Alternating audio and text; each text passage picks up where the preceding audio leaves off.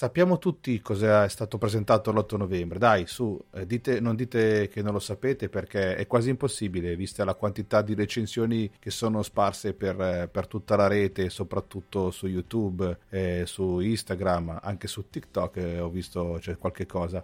Ne hanno parlato anche i giornali e i notiziari TV. Apple, o Apple, come diavolo volete chiamarla, ha presentato i nuovi MacBook Pro con i nuovi e strabilianti chip della serie M1. In questo caso sono stati nominati come M1 Pro e M1 Max, che seguono bene o male il fil rouge che sono stati dati alle denominazioni degli iPhone. Vorrei dirvi la mia, probabilmente non ve ne frega una cippa-lippa, ma neanche a me. E allora non indugiamo. Sigla!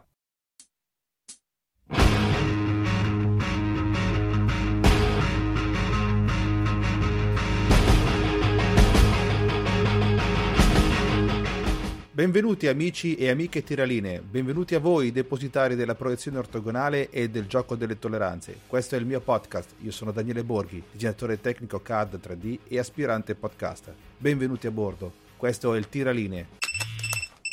Partiamo dal fatto che in questo episodio non sarò certo io a farvi un lungo elenco di come sono stati fatti, di come sono stati costruiti questa nuova linea di chip M1 di Apple, soprattutto perché sono stati altre persone molto più brave di me a farne una buona recensione e una ottima descrizione. Il primo che mi viene in mente è sicuramente Roberto Marin di Snapper Architettura Imperfetta, che essendo un architetto e utilizza il Mac per lavoro, ne ha parlato prima sul suo podcast e poi anche insieme a Filippo Strozzi su A2 Podcast, dove ne hanno sviscerato anche un po' le caratteristiche abbinate agli usi più quotidiani che non quelli diretti verso la grafica pura. Se non li ascoltate, fiondatevi subito a farlo, lascio il link in descrizione.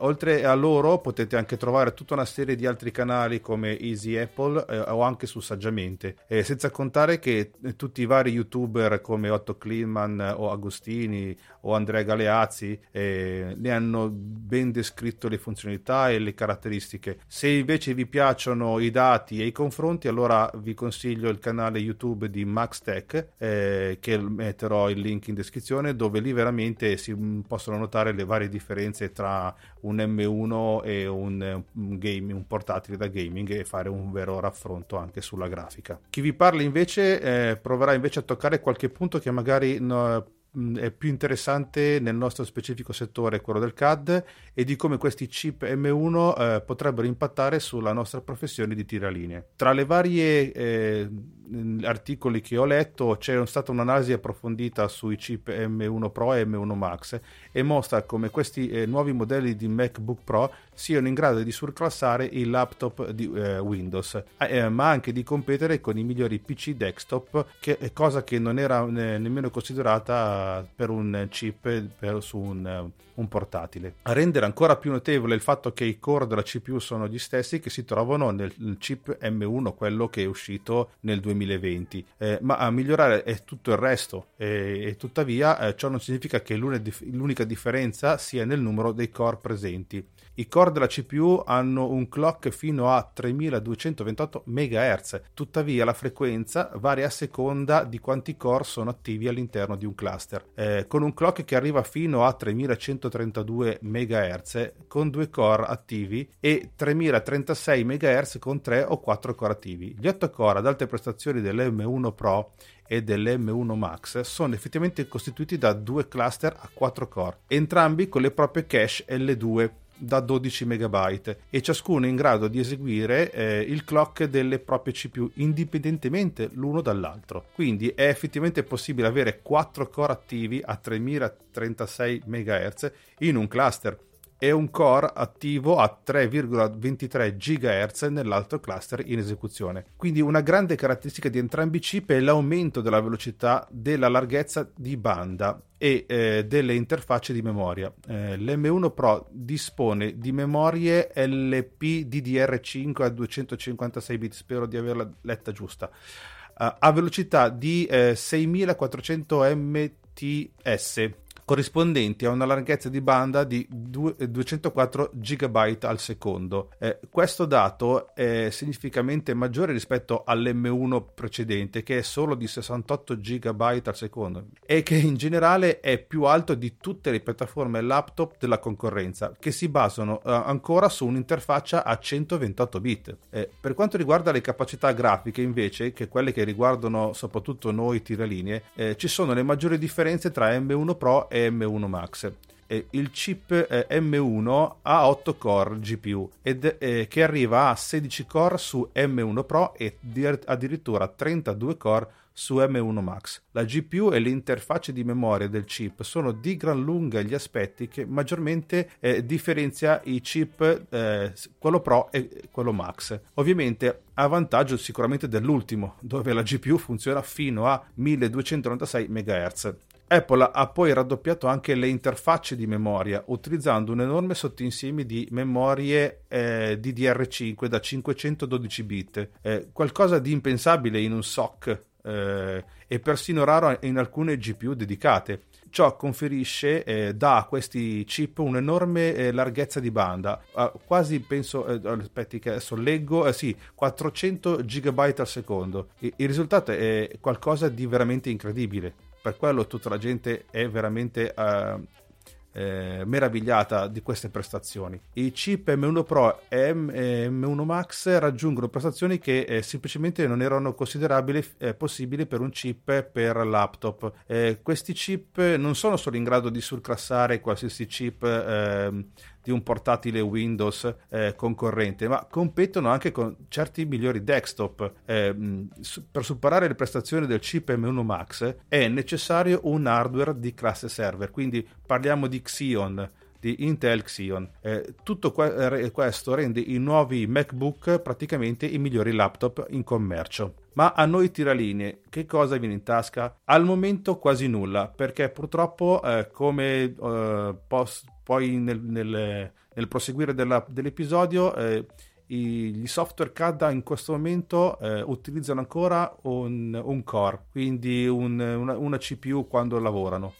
Quindi gli 8 core, i 32 core, in questo momento pochi software CAD ne fanno utilizzo. Sicuramente questo numero di core può dare una mano all'interprete Rosetta 2 a far funzionare i programmi che in questo momento funzionano su OS X, e parliamo di AutoCAD, AutoCAD LT, e Fusion 360, ArchiCAD, che sono praticamente funzionare solo attraverso Rosetta 2. Sicuramente il maggior numero di core riesce a farle funzionare quasi a livello nativo. L'impatto sicuramente sarà notevole quello quando questi software potranno essere scritti nativamente per questi chip. Allora lì probabilmente vedremo una svolta veramente epocale anche sui software CAD.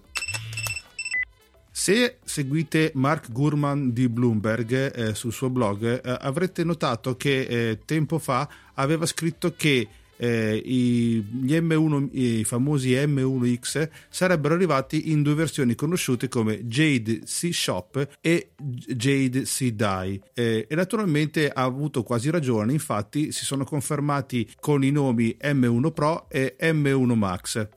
Sembra che ci sia una notevole linea di taglio nel chip M1 Max. Se questo chip esce così com'è dal wafer TSMC da 300 mm, non so se avete mai visto i wafer di Intel dove ci sono tutti i chip, lo stesso molto probabilmente avviene su quelli di Apple, spiegherebbe la versione Jade Sea Dye del chip che aveva ipotizzato Gurman, che secondo lui sarebbe più potente del Jade Sea Shop, che in questo caso sarebbe l'M1 Pro. L'M1 Pro infatti è in realtà sembra una versione dell'M1 Max tagliata, lo vedete anche attraverso delle linee scure nella parte inferiore dell'immagine, che vi lascerò in descrizione, vi lascerò un link. L'M1 Pro sembra anche semplicemente proprio l'M1 Max senza la parte sopra, In pratica da uno sguardo ravvicinato si può veramente vedere una perfetta simmetria sulle linee di taglio che viene mostrata nella seconda immagine, che vi lascio il link, dove proprio vedete il taglio di questa CPU. Questa linea di taglio dimezza i possibili core GPU da 32 a 16 core, e entrambi i chip hanno gli stessi 10 core della CPU massimi. Quindi voi direte, ma perché? Sembra che Apple stia imbastendo una strategia che gli consentirebbe di passare in futuro con chip da 20 o 40 core sullo stesso wafer, e quindi raddoppiare o quadruplicare il chip fino ad arrivare a versioni sempre più potente per il desktop. Ma voi direte, ma a noi cosa interessa questa cosa? Niente, era solo una curiosità, perché era tra le cose che mi sono risultate all'occhio quando ho rivisto il keynote di Apple. Una curiosità è che poi mi ha fatto notare che anche in questo campo, nel campo soprattutto dei chip, Apple mette sempre quella straordinaria attenzione nei particolari e nell'ottimizzazione dei suoi prodotti. Sicuramente quando uscirà questo episodio già ci saranno in giro molti video e molte recensioni sui MacBook Pro che sono usciti l'8 ottobre, e sicuramente tutti gli appassionati Apple che erano in attesa di conoscere quali erano le prestazioni di questi MacBook già lo sapranno. Tuttavia i modelli di MacBook Pro con M1 Max da 16 pollici potrebbero godere di una feature unica, perché l'attento Steve Moser di Mac Rumors ha scavato in fondo a macOS Monterey, il nuovo sistema operativo che tra l'altro è uscito da poco tempo, trovando tracce di una modalità chiamata prestazioni elevate, e che è un'esclusiva del top di gamma. Questa modalità, al contrario di quelle da basso consumo, dovrebbe spremere al massimo le potenzialità del chip M1 Max per garantire le migliori prestazioni possibili. Una stringa di testo ritrovata nella beta recita: il tuo Mac ottimizzerà le prestazioni per supportare meglio le attività ad alta intensità. Ciò potrebbe causare un rumore più forte della ventola. E ovviamente è chiaro che questa modalità spingerà al massimo il chip M1 e quindi richiederà una maggiore potenza dissipante. Il tutto ovviamente comporterà un aumento della rumorosità, ma è bene precisare che tale modalità servirà probabilmente solo in pochi casi di lavoro estremamente pesanti.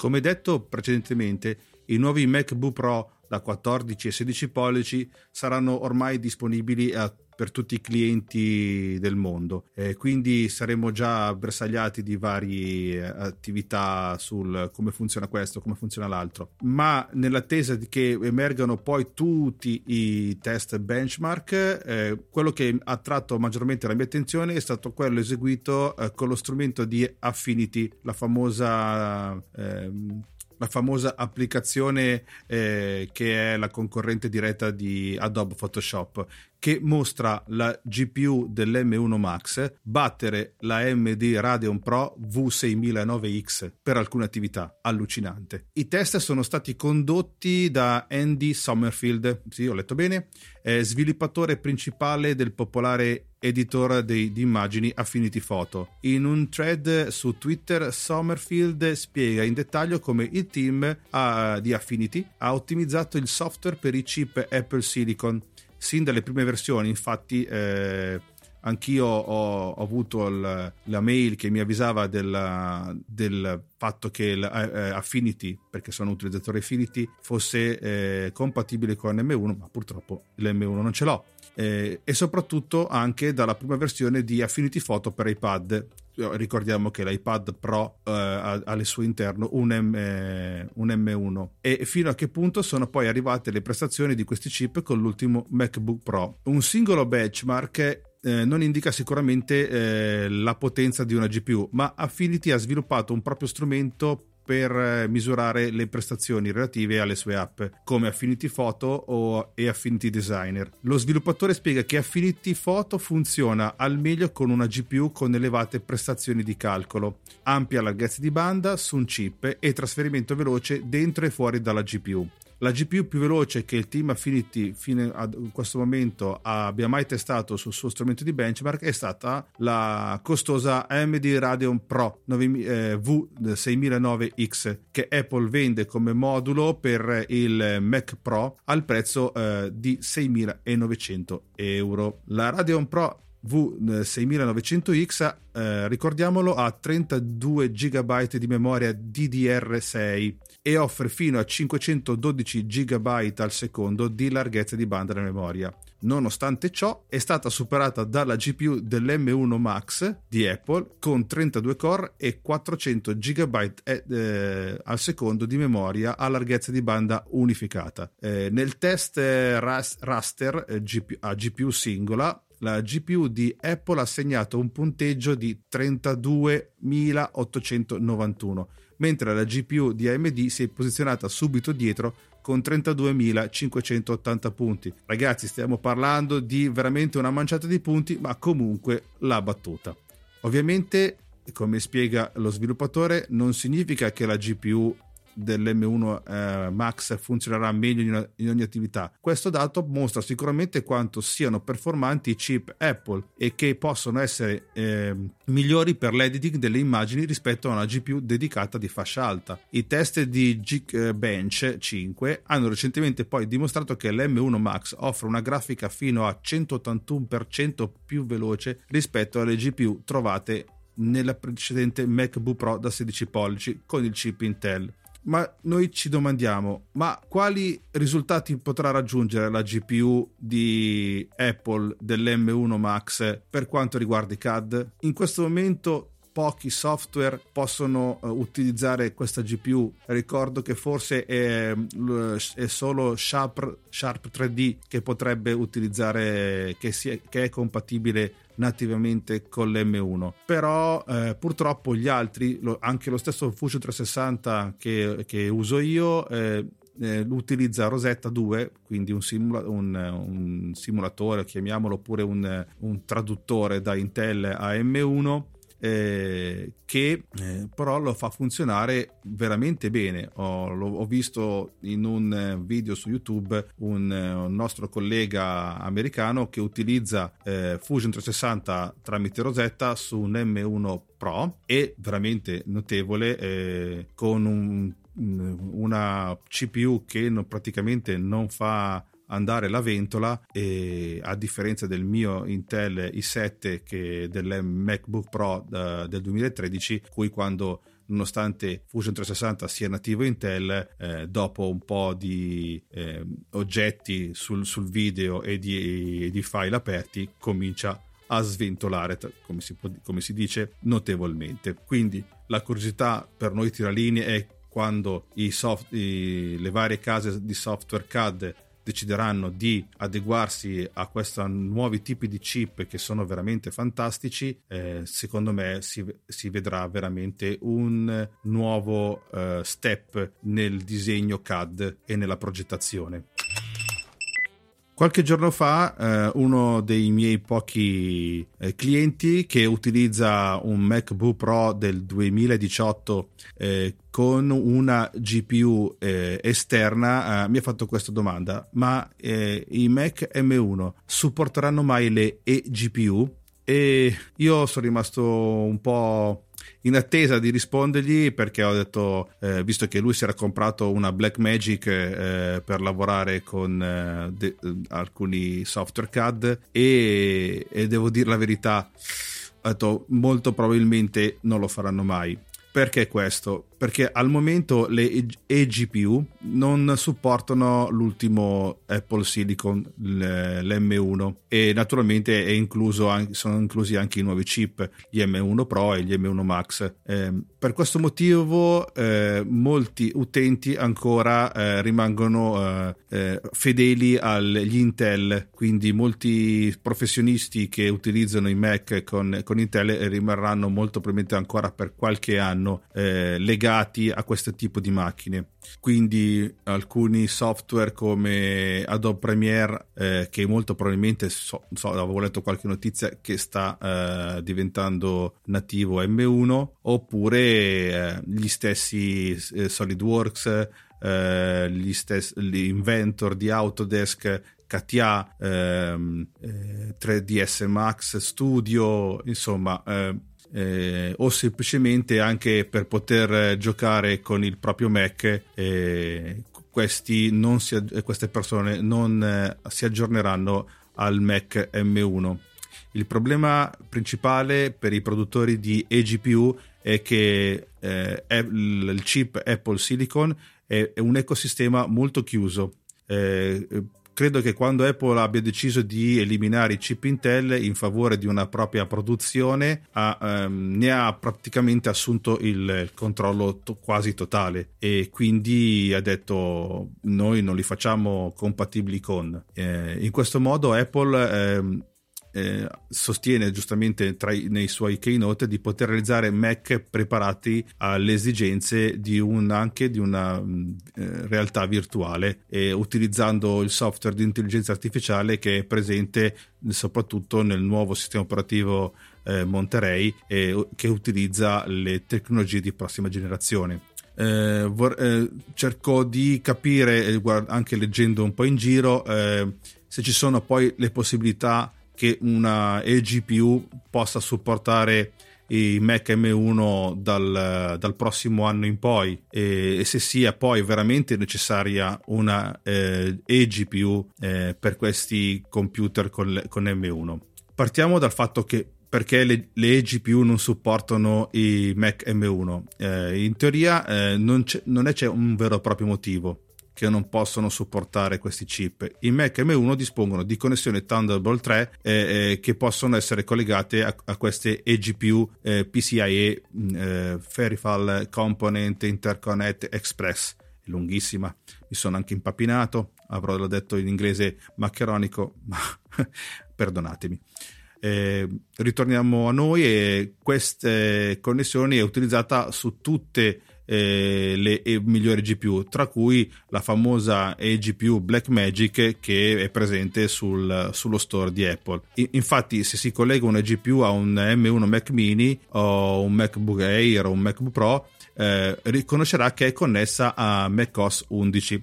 Tuttavia, anche se il Mac M1 riconosce le GPU, non funziona, non compare nella lista delle schede video presenti sul sistema.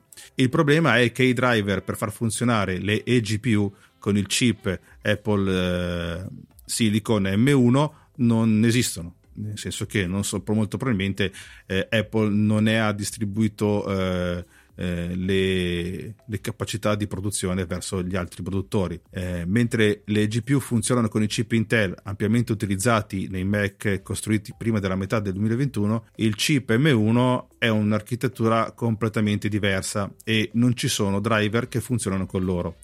Non c'è assolutamente alcuna motivazione per Apple non sviluppare driver e GPU per il Mac M1, poiché si potrebbe evitare che il chip M1 offre prestazioni migliori di qualsiasi eGPU disponibile. E questa è la domanda più prondante. Quale domanda? Certo, ma hai veramente bisogno di una eGPU con un Mac M1? E innanzitutto è capire se c'è una differenza tra un chip del processore e una scheda grafica. L'M1 è un chip del processore, noto anche come CPU, mentre le eGPU sono schede grafiche, note come GPU. I chip del processore del chip M1 elaborano i dati che ricevono, mentre le schede grafiche sono responsabili dell'output grafico. Tuttavia i due lavorano di pari passo, e più veloce ed efficiente è il processore nel fornire informazioni alla scheda grafica, migliori naturalmente saranno i risultati. In teoria i miglioramenti delle prestazioni notevolmente superiori apportati dal chip M1 rispetto ai chip Intel dovrebbero significare che la scheda grafica interna del Mac dovrebbe essere molto più efficiente, e non avremo bisogno sicuramente di una eGPU per potenziare le capacità di gestione grafiche del tuo Mac. Naturalmente, se utilizzi applicazioni di editing video come Final Cut su Mac M1, questa lo gestirà senza la necessità di una eGPU esterna. Questo naturalmente, se ne parliamo con l'M1, abbiamo visto anche che con un veramente piccolo Mac Mini con 8 GB di RAM fanno girare file di 4K, 2, 3 canali, insomma robe veramente allucinante, che prima serviva un i9 di 10ª generazione almeno per poterlo far girare. Naturalmente, se questo succede con l'M1, figuriamoci cosa succede con l'M1 Pro e con l'M1 Max. In effetti, l'aggiunta di una eGPU probabilmente ridurrebbe le capacità prestazionali di un Mac M1, inserendo una graffa non integrata nella configurazione del suo SoC. Più hardware esterno aggiungi a qualsiasi configurazione, più può diventare instabile e soggetto a crash, poiché nulla batte sicuramente una configurazione hardware completamente unificata. Tuttavia, se invece stiamo utilizzando un software di rendering 3D come Octane, la richiesta di una grafica sono tali che avremo bisogno di una GPU per fornire quella spinta che molto probabilmente il Mac con l'M1 avrebbe bisogno per eseguire questi programmi. Tuttavia, una precauzione più legittima è la compatibilità del software. Come abbiamo ripetuto precedentemente, molti grandi pacchetti software come AutoCAD, come con i suoi prodotti AutoCAD stesso, Inventor, 3ds Max Studio e altri programmi e altri programmi come l'Unreal Engine non sono molto probabilmente completamente compatibili con M1, o hanno bisogno di utilizzare Rosetta 2 per poter funzionare. Inoltre sappiamo benissimo che il Mac non è mai stato un computer adatto al gaming, ma con l'avvento di Intel alcuni si sono spinti a giocare tramite magari con il bootcamp, quindi attivare il bootcamp, e giocare su Windows con un Mac. Naturalmente in questo momento l'M1 non è compatibile con Windows, la stessa Microsoft non ha ancora sviluppato completamente il suo sistema operativo Windows per i chip ARM, e questo leva completamente la possibilità di fare il boot su un sistema operativo diverso da OS X.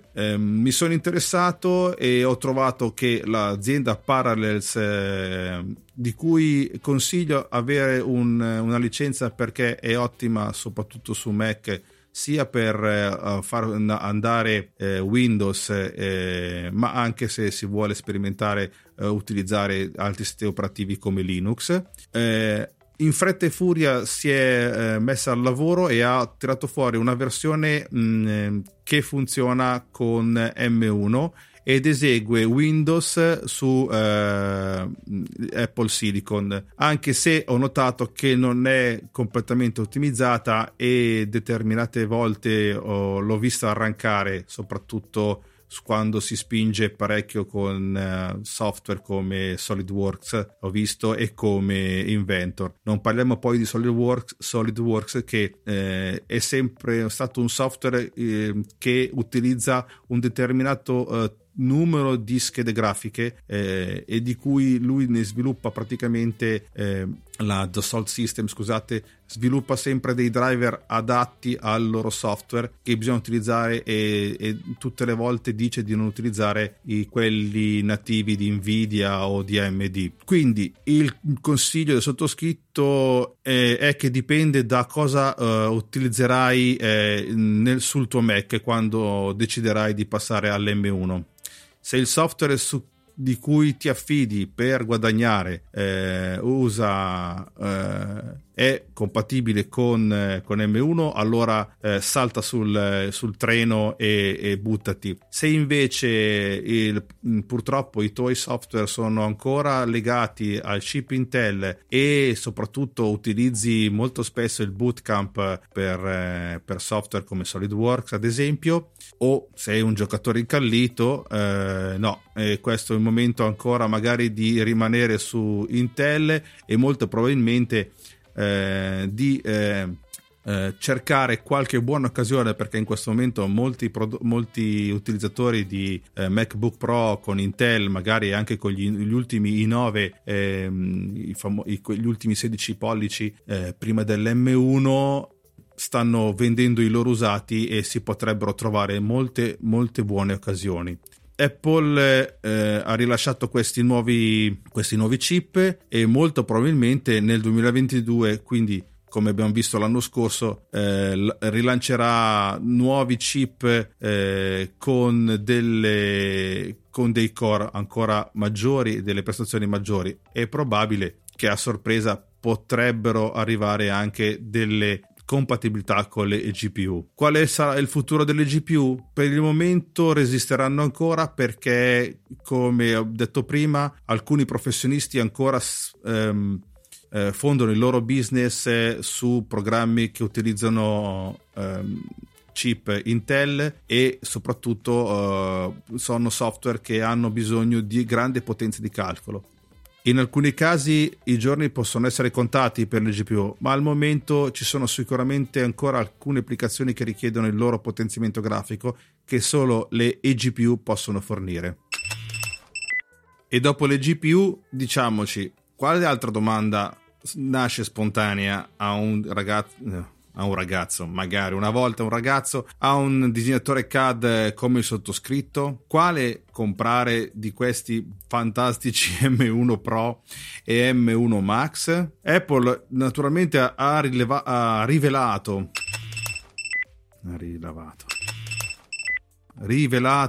questi nuovi chip e la butto lì a grandi linee, cerco di esaminare bene o male che differenza c'è tra M1 Pro e M1 Max. Il chip M1, quello uscito nel 2020, era veramente uno spartiacque che delineava proprio la nascita di un nuovo modo di progettare chip per computer, e quindi faceva in modo che Apple si staccasse completamente da Intel e allineava praticamente i Mac alla stessa tecnologia utilizzata per i dispositivi iOS come iPad e iPhone. Questo alla fine renderà come le funzioni di intelligenza artificiale o la virtual reality su Mac sempre più possibili nell'attuazione e nell'utilizzo quotidiano di questi computer, che non possono essere utilizzati con i vecchi chip Intel. Questa nuova generazione di chip M1 segna un altro passo in avanti nelle prestazioni e anche di particolare interesse per coloro che utilizzano software CAD sul proprio Mac. I chip M1 Pro e M1 Max sono i successori dell'incredibile e potente chip M1 che è stato presentato l'anno scorso. E i chip M1 Pro e M1 Max sono disponibili soprattutto sui nuovi laptop MacBook Pro da 14 pollici e MacBook Pro da 16 pollici. Entrambi i modelli includono questo chip e si possono naturalmente notare veramente l'incredibile incremento di prestazioni. Si aggirano all'incirca, guardando le varie recensioni su internet, fino al 70% più veloci rispetto al chip M1, e non ne parliamo in confronto a Intel, e sono almeno 2 volte più veloci nella gestione della grafica. Questo è un miglioramento sorprendente, considerando che il chip M1 originale ha spazzato letteralmente via tutti i chip Intel quando è entrato sul mercato. I costi dei due M1 Pro e M1 Max, che sono sul 14 e sul 16 pollici. Partiamo dal MacBook Pro da 14 pollici, che consideriamolo di base, fatto le virgolette in aria, che è il più economico, quello con il chip M1 Pro, e costa circa sui 2.000 euro. Se si aggiunge un chip M1 Max che arriva circa sui 900 euro in più, per un totale di 2.800-3.000 euro. Il modello invece da quello da 16 pollici con il chip M1 Pro costa sui 2.500 euro. Se si vuole passare poi a un chip M1 Max costa circa 600 euro in più, per un totale di 3.000-3.500, adesso non mi ricordo bene.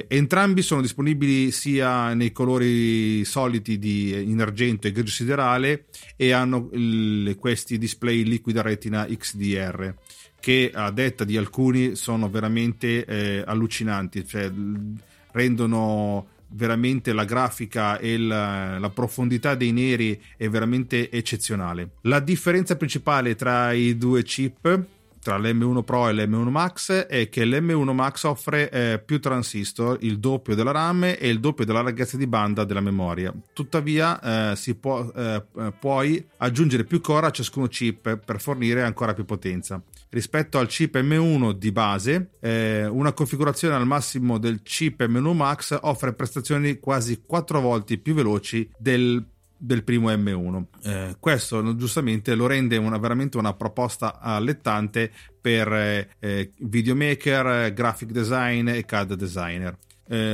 Diamo un occhio veloce alle prestazioni proprio del chip M1 Pro. Allora, il chip M1 Pro ha 10 core della CPU e può essere personalizzato fino a 16. Il numero dei transistor si aggira circa sui 33,7 bilioni. Può arrivare fino a 32 GB di RAM e ha una larghezza di banda di memoria intorno ai 200 GB al secondo. Può sostenere 20 flussi a 4K ProRes. Naturalmente ha il Neural Engine interno e può sostenere del Thunderbolt 4, ed è costruito con un processo a 5 nanometri. Le prestazioni invece del chip M1 Max sono le seguenti. Sempre come l'M1 Pro ha 10 core della CPU, e però in questo caso può essere personalizzato fino a 32 core. Il numero di transistor sale notevolmente, arriviamo a 57 bilioni, può essere fornito con 64 GB di RAM e ha una larghezza di banda intorno ai 400 GB al secondo. Questo chip può sostenere 7 flussi di 8K ProRes. La costruzione è sempre a 5 nanometri e veramente 7 flussi a 8K deve essere una cosa incredibile. Ma quale acquistare dei due, soprattutto per chi progetta fa della progettazione grafica o del CAD designer? Sia il chip M1 Pro che l'M1 Max hanno motori multimediali dedicati di decodifica e codifica per accelerare il processo di rendering video, incredibilmente intenso per una CPU. L'M1 Pro ha un motore di decodifica e codifica, ma M1 Max ha due motori di codifica per una codifica molto più rapida. Ha anche i cosiddetti due acceleratori ProRes che forniscono prestazioni aggiuntive per i video 4K e 8K. Apple afferma che significa che un chip M1 Pro può gestire fino a 40 flussi di video 4K, l'ho detto precedentemente, ProRes, mentre l'M1 Max ne può gestire 7 flussi ma a 8K. Infine, se si è un videomaker a cui piace utilizzare più monitor, l'M1 Max può gestire 4 display esterni, mentre il chip M1 Pro ne può gestire solo 2.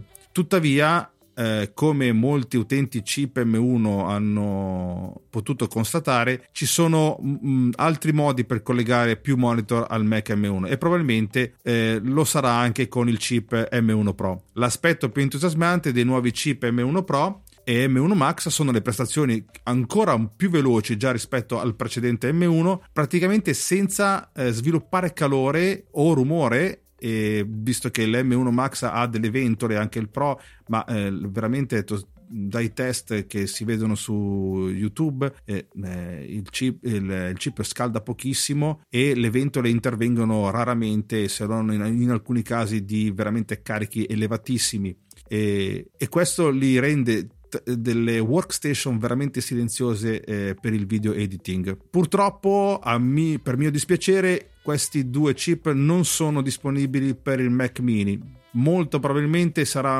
solo una questione di tempo.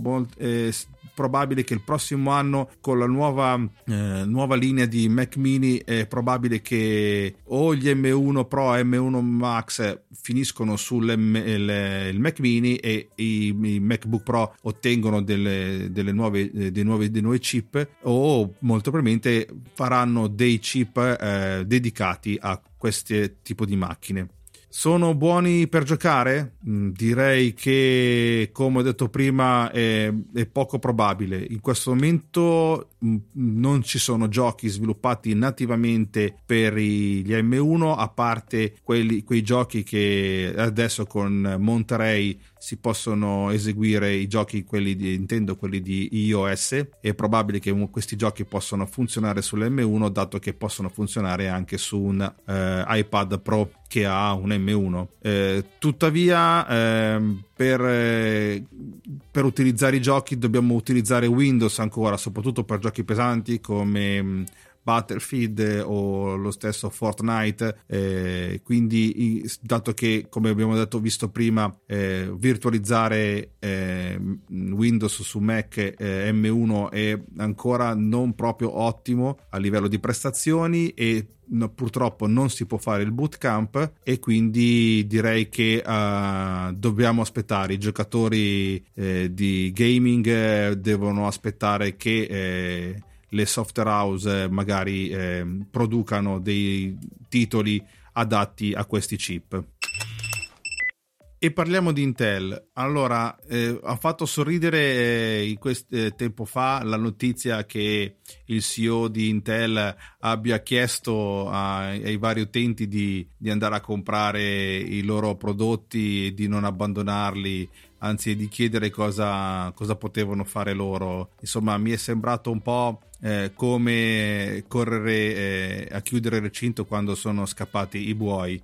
Nonostante i benchmark ormai rendono chiaro l'ampio vantaggio che i processori Apple Silicon hanno rispetto a quelli di Intel, nonostante questo due nomi di alto profilo come l'ex capo del reparto Mac Jean-Louis Gasset e l'ex presidente di Windows Steven Sinofsky affermano che le differenze sottili sono solo temporanee. Non sono proprio d'accordo, perché dalle prestazioni che si vedono dai vari beta tester o dai tester a cui sono stati dati i MacBook Pro da 14 pollici e da 16 pollici per poterne fare le recensioni, la distanza dagli Intel è veramente abissale.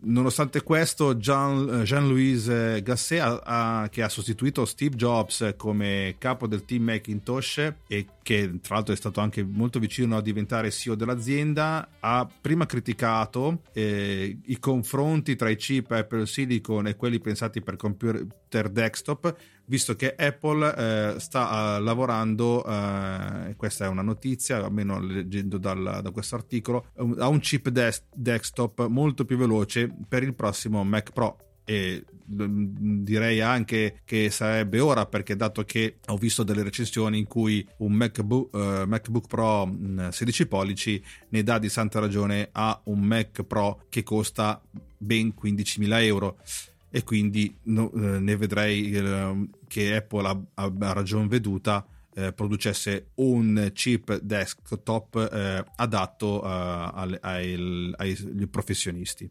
Gasset dice che Intel non è ancora riuscita a integrare tutto in un singolo chip come ha fatto Apple, di conseguenza le prestazioni, quelle che vengono chiamate le prestazioni SIP, ne risentono a causa della velocità di interconnessione inferiore, in particolare se confrontati con un SoC completamente integrato. Ad esempio, il trasferimento di memoria offerto da M1 Pro e M1 Max raggiunge i 200 e i 400 gigabit al secondo, velocità irraggiungibili su un'implementazione delle CPU Intel.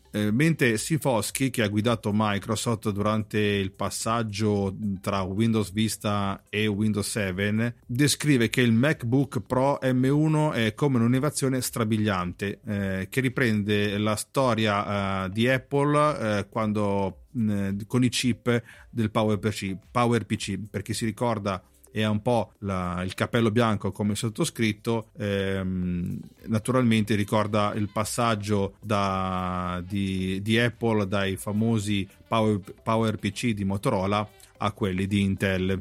Nonostante tutto, questi due personaggi dicono che questo vantaggio sia recuperabile in poco tempo. Il mio personale piccolo parere di utilizzatore di computer non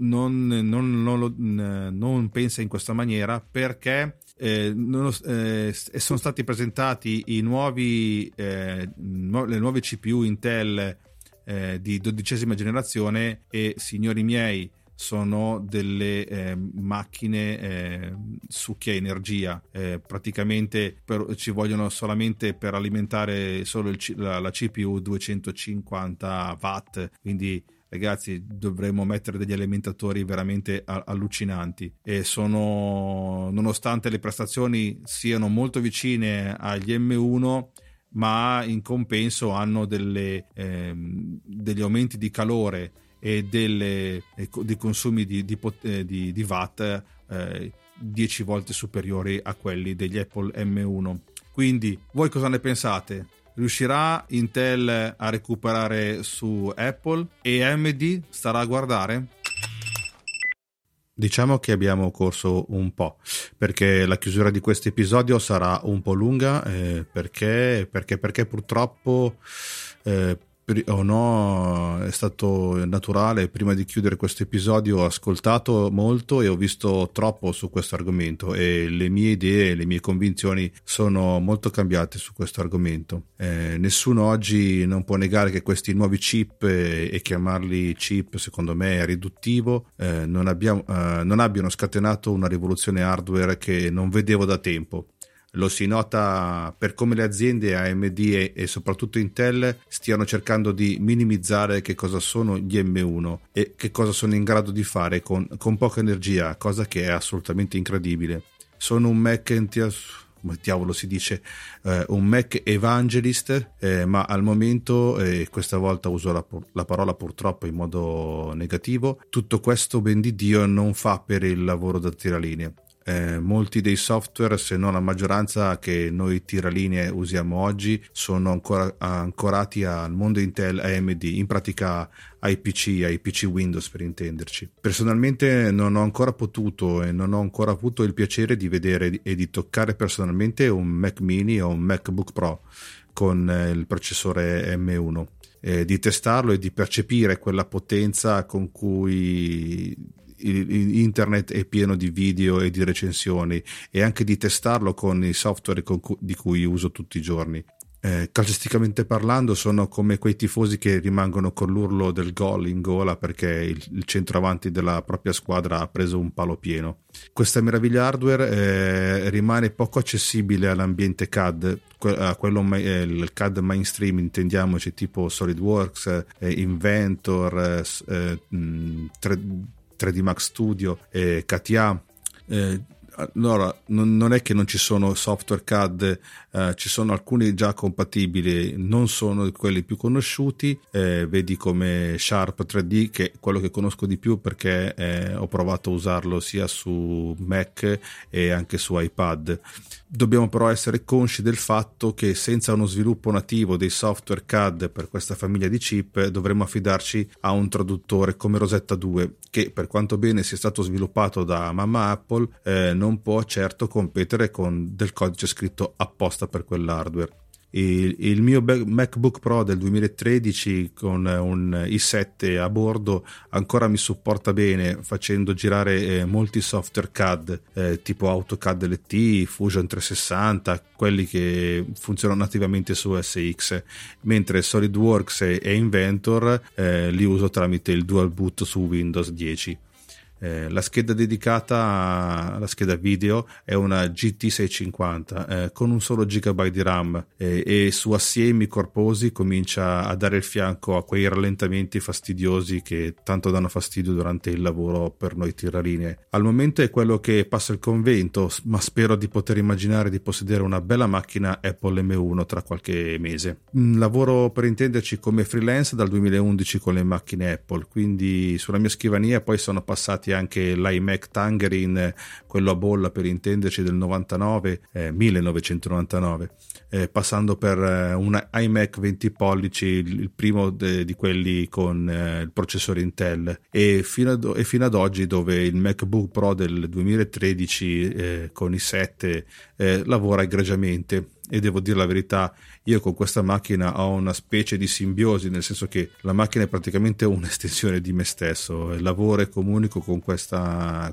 computer, a volte mi ci ritrovo quasi a parlarci quando magari qualcosa non funziona o dovrei pensare di fare un determinato lavoro.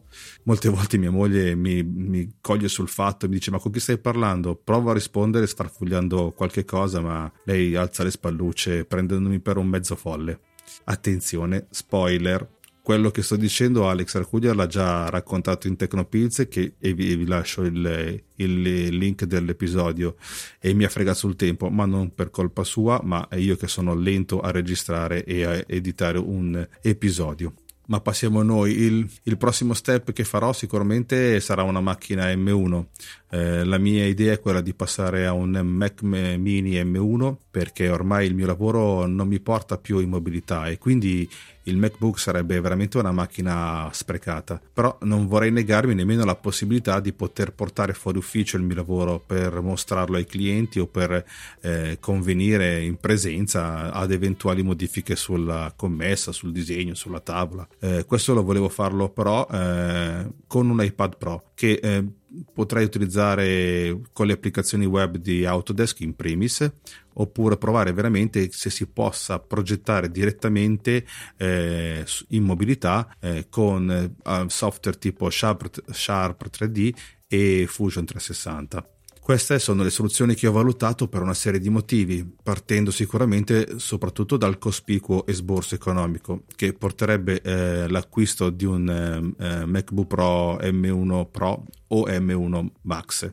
È vero, ci sono molte modalità di acquisto di un Mac, sempre Raccuglia Docet con i suoi soliti 176 euro al mese, ma devo anche valutare l'uso che ne faccio, domandarmi soprattutto anche da professionista quanto tempo rimango fermo in ufficio, quanto mi muovo, quanto ho bisogno veramente di lavorare in mobilità, perché uno dei miei cruci è sicuramente la batteria, che l'odierno MacBook Pro in mio possesso ho dovuto già sostituire, dato che OS X mi dava un errore e la richiesta di sostituzione, perché mi è costato un bel po', mi è costato circa 209 euro, che non è proprio conveniente. È vero che le batterie oggi durano parecchio, però io ho avuto sempre parecchi problemi con queste batterie. Al giorno d'oggi io lo uso praticamente fisso sul suo dock verticale della Hang e quindi non lo porto molto spesso in mobilità. A volte sta addirittura mesi collegato al Mac, alla dock station, e è quasi sempre acceso. Mi si chiederete perché non la porti in mobilità? Perché sicuramente il mio core business è cambiato nel tempo. All'inizio dell'attività mi capitava molto spesso di portare con me il MacBook presso i clienti, anche per mostrare i lavori, come ho detto prima. Poi diciamo che iniziando delle commesse con periodi molto più lunghi del mese, mi è convenuto chiedere alle aziende a cui vado e cui mi fermo a fare con la consulenza una stazione su cui lavorare, che tendenzialmente è Windows. Certo, capita ancora di andare con il MacBook, ma visto che 8 ore con la batteria non li tiene, molto spesso mi devo portare dietro il caricabatterie. Oggi, con il tipo di lavoro che faccio, mi trovo molto più comodo ad avere un desktop come il Mac Mini, che ha la stessa potenza di un portatile M1 e di avere poi un iPad Pro per potermi poi muovere in mobilità. Mi sembrerebbe una buona idea, dato che poi l'acquisto di entrambe le macchine si aggira con lo stesso esborso che potrei fare per una sola macchina come il MacBook Pro M1 Pro. In questi giorni invece poi naturalmente mi sono fatto anche un'altra domanda, perché naturalmente l'M1 non ha la possibilità di fare il dual boot con Windows, il Parallels che è il software di cui ho una licenza funziona sì su M1, ma la virtualizzazione di Windows ARM non è ancora proprio eccellente, e poi soprattutto nessuno ha ancora mai provato un Inventor o un SolidWorks con Windows per ARM. Quindi mi sono detto, perché non costruirsi un mini ITX Windows, e facendo un po' di calcoli alla fine tutte e tre i device che andrei a costruirmi e a comprare praticamente arriverei all'acquisto, all'esborso che potrei fare con un MacBook Pro M1 Max, con il fatto di poter passare da un sistema operativo all'altro senza avere grossi problemi, e soprattutto il Mini TX avrebbe anche una scheda video dedicata apposta per il CAD. Diciamo, fin per chiudere il discorso e la puntata, che la rivoluzione Apple l'ha iniziata, quindi dobbiamo decidere se saltare sul carro o farne parte, o come consiglio di fare agli nostri ascoltatori, attendere ancora qualche anno e aspettare che queste CPU siano completamente compatibili con i software con cui lavoriamo tutti i giorni e che ci portano a casa il pane. Se qualcosa in questo podcast sta solleticando la vostra curiosità, allora non vi resta che iscrivervi al canale. Lo potete fare da qualsiasi app dedicata all'ascolto dei podcast o direttamente sulla piattaforma Spreaker, che ospita questo bordello di idee. Per i più pigri troverete il link nel feed in descrizione. Non ho ancora un canale con cui confrontarmi con voi, ma se ci sarà lo troverete su Telegram. Ho smesso di caricare gli episodi su YouTube per vari problemi con le canzoni di sottofondo. Ho un microblog che si appoggia su Tumblr, per il momento va così, e quindi potete lasciare lì i vostri commenti, anche se naturalmente una recensione su YouTube certo non mi schifa. Che altro dirvi? Grazie per l'ascolto e ci sentiamo tra un mesetto. Lo so, sarebbe bello prima, ma come molte vi ho detto devo incastrare parecchie cose tra lavoro, famiglia. Quindi a tutti lunga vita e prosperità.